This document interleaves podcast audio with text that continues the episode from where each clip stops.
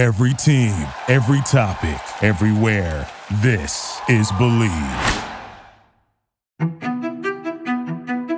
Borussia Dortmund have won the European Cup Winners' Cup. You can feel the passion, the emotion.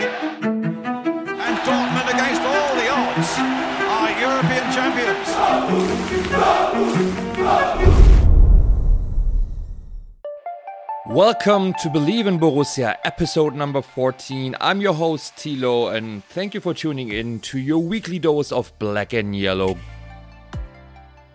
In this week's wonderful episode, we will have a look at some of the news around Borussia Dortmund, a quick Eurowatch, and then we will honor one of the most important people at BVB with a little retrospective. But before we get to that, just a quick word from our sponsors at BetOnline. The month of June is heating up with a ton of exciting sports action, and BetOnline is where you can find it. From the Euros to basketball and hockey playoffs to baseball's marquee matchups, including prop bets and futures. BetOnline has all the latest odds, news, and information for all your online sports betting needs. So visit their website today or use your mobile device to join and receive your 50% welcome bonus on your first deposit. So before the next kickoff, tip up, face off, or pitch, head on over to BetOnline and start playing today. BetOnline, your online sportsbook experts. The Golden Boy shortlist popped out last week, and there's some heavy Bundesliga and BVB action on it. Four players rocking the black and yellow are featured Jude Bellingham, Youssoufa Moukoko, Gio Reyna, and Jesus. That's quite impressive. And Jude actually has a real shot to become the third BVB Golden Boy in the last decade, joining Haaland and Götze. So exciting young talent indeed. Borussia Dortmund also dropped news on their preseason dates. The first time you will see BVB in action this upcoming season will be July 13th, and then on the 17th they will play Duisburg and Bochum again, just like last year. And the training camp will be in St. Gallen, Switzerland, again, just like the years before, from July 23 to the 30th, and they will also face Athletic Bilbao and FC Bologna in Switzerland. I'm pretty sure you will be able to catch these games again on YouTube, so if you need to fill that summer void, there you can go and get your fix. And at the Euros, the overall fate of Dortmund players has been pretty decent. Um, the German players' luck ticked up on Saturday, unfortunately at the expense of Rafa, but maybe that's a good thing for us considering that Real Madrid and Ancelotti were rumored to take some interest in him. And it was very nice to see Axel Witsel play a full game. It's great to see him back after such a severe injury, and he should be fit and ready for training camp, which can only be good for us. Torgan Hazard got a full rest, and Thomas Meunier came on late. I'm also super happy for Delaney and his Danes. Confronted with so much adversity, they dug so deep together as a team and played a fantastic game against Russia, so well deserved to the Danes. And I think they might be now the dark horse for the tournament because there's not a more tight knit group than Denmark right now. This level of adversity and overcoming it together just binds you together. Manuel Akanji and his Swiss are still crossing fingers that they might go through, and it doesn't look too bad after some of the results yesterday that they will indeed qualify as one of the four best third place teams in the group, so let's see about that. On the other hand, one of Dortmund's biggest stars hasn't even seen a single minute of playtime at these Euros. I am, of course, talking about Jadon Sancho, and his case is symptomatic for what's wrong with the English team. People were disappointed with the performance against Scotland, but I'm not surprised. Every odd tournament or so, a bunch of young English players get blown up to superstardom by the media power and the platform of the Premier League. And why isn't Sancho playing then? Well, because the pundits on English media have talked up the talents of Foden and Mount to stars that they're really just not yet. Does anyone remember Dele Alli? He was running around in a commercial with Toni Kroos and Messi and Marcelo. The latter are multiple Champions League winners, World Cup winners, bestowed with the highest honors in global soccer. And Alli's claim to fame? Well, he was young and English. That was it. It happens every tournament. Well, Jadon is young and English and talented, so why isn't he playing? What's the difference? Well, Foden, Mount, and Sterling, who have been gobbling up all the minutes, there are three players from the English Premier League, two from the English champion, and one from the Champions League winner. And next in line is Grealish, who also got jazzed up to unbelievable heights for playing at Aston Villa and almost making the Champions League. His 7 goals in 27 games in England are apparently worth more than 16 contributions in 38 games, including Champions League, for Sancho in a campaign that has to be considered rather on his lower end of potential. But Grealish is a white English player in London, rocking a hairband and a boy group cut like we haven't seen since David Beckham. So talk about a poster boy. Everyone keeps saying Jack Grealish. He's so popular up here.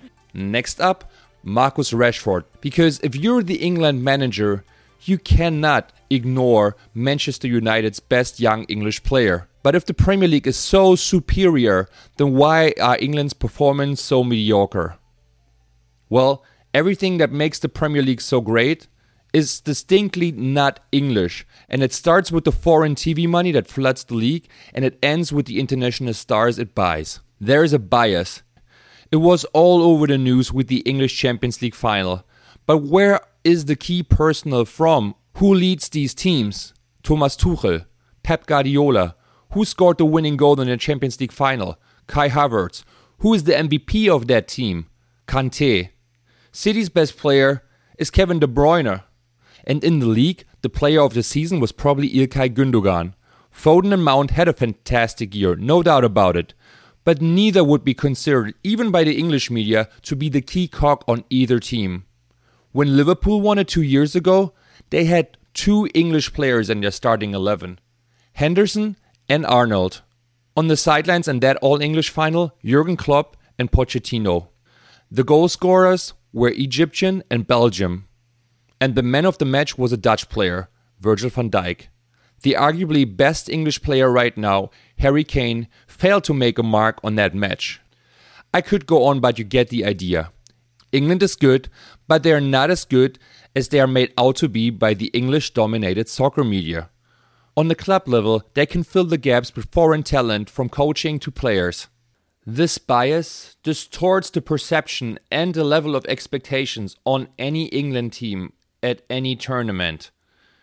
Yes, there's lots of talent, but how can you seriously think that a team that hasn't even won its opening game in nine tournaments until this tournament would be the runner up favorite behind France?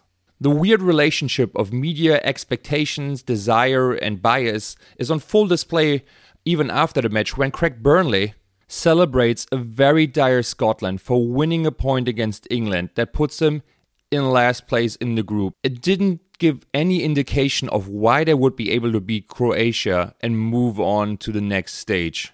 But at the same time, slamming England, who are sitting pretty good in that group with four points, having arguably played the two toughest games already.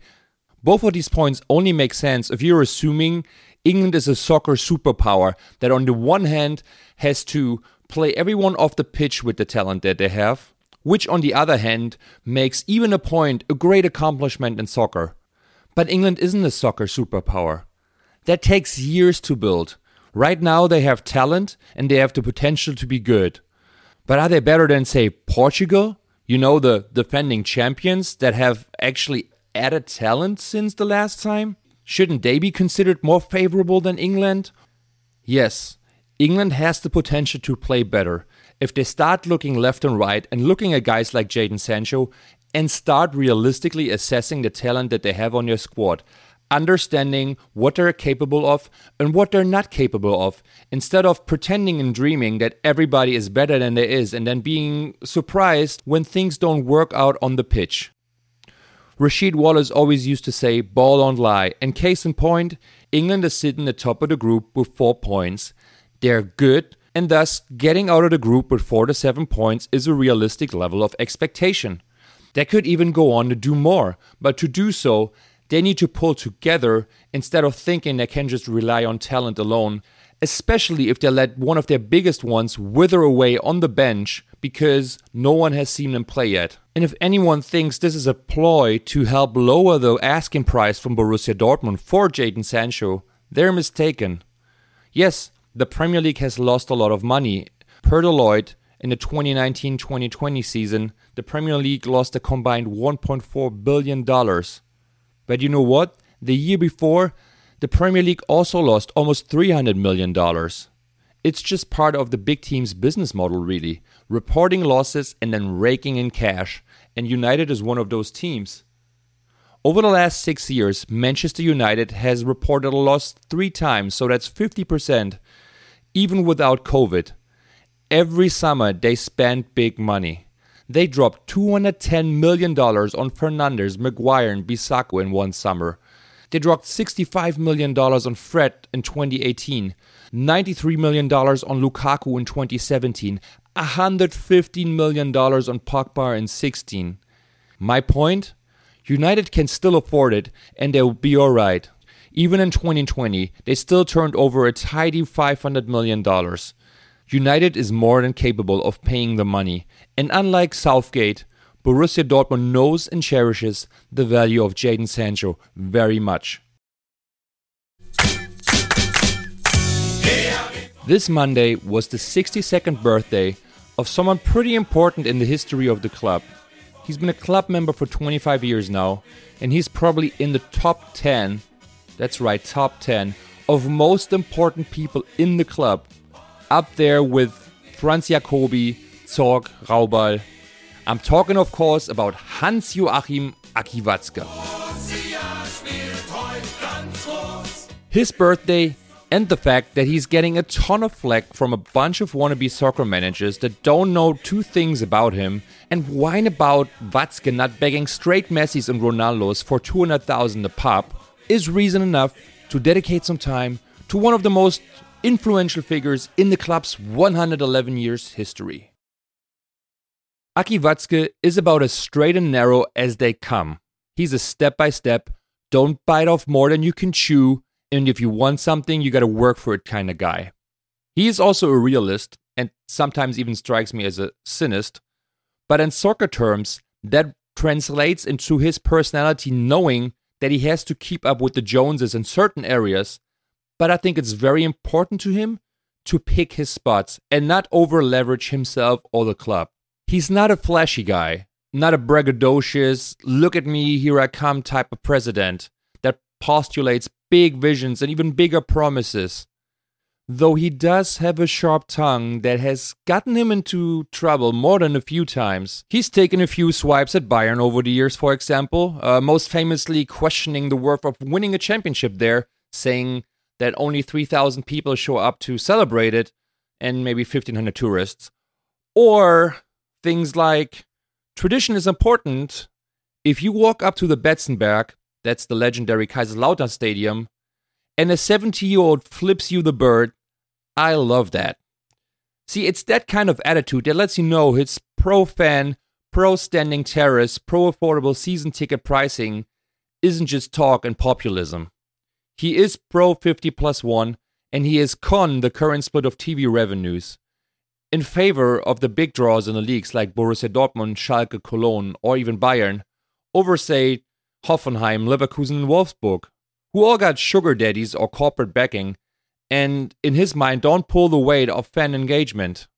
Needless to say, that got him some backlash too. Commentators called him a populist, and on that same shareholder meeting where he dropped dead in 2010, he also got on record saying, Wolfsburg, they have 136 traveling fans and maybe another 100 watching on Sky. We have 3.7 million fans. Well, over the last 11 years, a few more million fans were probably added, while Aki Watzke toned it down a little bit. I don't think he's confrontational. He's just very protective and he takes things hard. It's legendary how pessimistic he is around BVB games. He would lock himself into an office or a restroom, run out of the stadium. If you see him on TV after a big, tight game, he looks like he just got a heart attack. I mean, being the CEO for Borussia Dortmund has probably not been too kind to his aging process. And yet, he's still at the helm, strong as ever. Watzke was born in a small town in rural hilly Sauerland you can think of backward Pennsylvania. He studied business and worked for a protective garment company. But at 30, after six years, he figured, you know what? I can do better than that on my own and started his own protective garment company, Watex Protective Gear Limited. It is still headquartered in that same very small town where Watzke was born, and it became a market leader and is today run by a son and wife. Entrepreneurship, family values, and solid budgeting and growth. All these things impact his managing style till this day. Like his father, who served in the state senate, Aki Watzke is a CDU member. The Christian Democratic Union is a center right party and political home of Chancellor Angela Merkel. In the late 90s, word of his business acumen got around after he became a member in 1996, and the solid budgeter from the small town became the BVB treasurer in 2001. I gotta say, I really wonder how that looked like working for a manager in Michael Meier that spent money like it was going out of style, and then having a president who, well, seemed to be more interested in being the grand president than actually looking very closely at what the club was doing. Just sounds like there were already worlds colliding.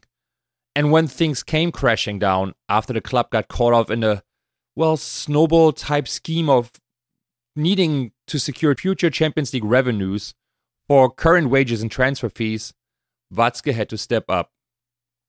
On the brink of bankruptcy, he rolled up his sleeves, got to work, and then he realized it was all much worse than he initially expected, despite being the treasurer. So he set up a five year plan, sold off the team's best assets, reduced personal costs from 60 to 30 million to squeeze it into their 85 million turnover, Borussia survived and thanks to Watzke got back on his feet. Fast forward to the present and under his leadership, BVB grew its turnover to 550 million and brought the personal budget up to 210 million dollars, which now allows BVB to attract much better talent and also hold on to it. Speaking about holding on to players, if you really want to measure the impact of Watzke and visualize the growth that the club enjoyed under him, just look at the change in transferring players. After losing key players year after year for very little money, BVB has now found the financial strength to hold on to players and bind new ones. Think about it. After winning that first championship on the club, the player of the season, Nuri Sahin, was transferred to Real Madrid for a paltry $12 million. The following year, Japanese sensation Shinji Kagawa, Manchester United, $17 million. The year after that, prodigal son Mario Götze, $40 million to Bayern, and then the year after, Lewandowski left for free. But despite losing a key player every summer, the team was now strong enough to not drop back to pre club levels and qualify for Europa and qualify for the Champions League every season to secure its future growth. The challenge at that point became solidifying the growth and spending the money more smartly. And it becomes trickier the higher you rise because there are less players available in that pool that can actually help you.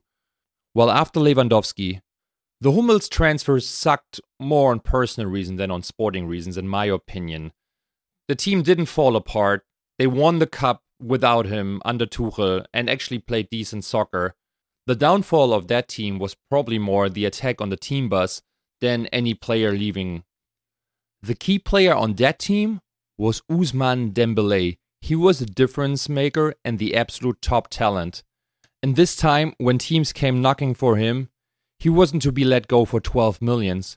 Nor did anyone in Dortmund think, oh, that's an automatic transfer. We gotta let him go because Barcelona is asking. When Shine left, a lot of fans were like, ah, oh, man, I love Shine, but hey, it's Real calling. You know, I understand. By now, the needle had shifted so much that people were like, no, I don't care if it's Barcelona or the Queen of England knocking. We don't want to let our players go anymore.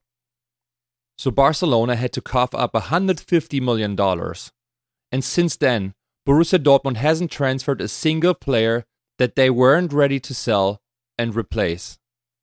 So the big accomplishment of the pitch for Aki Watzke is that he turned Borussia Dortmund from broke to flush and closed the convenience store for talent. The pool of clubs that are realistic takers of BVB's top players has shrunken from maybe 20 to like 5. And even those 5 have a hard time now getting talent. Bayern Munich can't touch BVB stars right now because they're way out of their league when it comes to transfer fees. And Borussia Dortmund is paying decently now. Bayern could quadruple Lewandowski's income easily without even missing a beat back in 2014. But now, if you would double Haaland's wage, that would make him the top earner at Bayern, which complicates matters for Bayern, who are very keen on maintaining a sort of income hierarchy, as you could see with David Alaba, who they let go despite wanting to hold on to him because he was asking for too much money and they weren't willing to pay him Müller or Neuer money. So this is some immense ground that BVB covered under Watzke, and that also includes investments into new business verticals, the new training facility in Brackel, the fan world in front of the stadium, and most importantly, under his leadership, Borussia Dortmund won two German championships, three German cups, and made it to the Champions League final. Hans-Joachim Watzke has steered the club from bankruptcy to its most successful decade and into the top 12 in the world. Let's hope the team can add another title or two before his contract runs out in 2025. Like everyone, Hans Joachim Watzke isn't perfect and he's done some mistakes, but he's done so much more right for the club that he loves since he was a boy. I tip my hat and salute and thank you for that. Happy birthday from New York, Hans Joachim Watzke. Thanks for listening again to Bleav in Borussia, presented by Bet Online. Make sure to tune in next week again. We are working on a special fun guest, so that should be a great episode to listen again. And until then, a black and yellow shout out across America.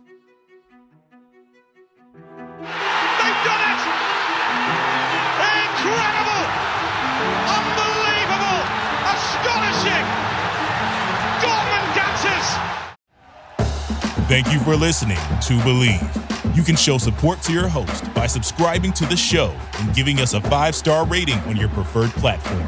Check us out at Bleav.com and search for B L E A V on YouTube.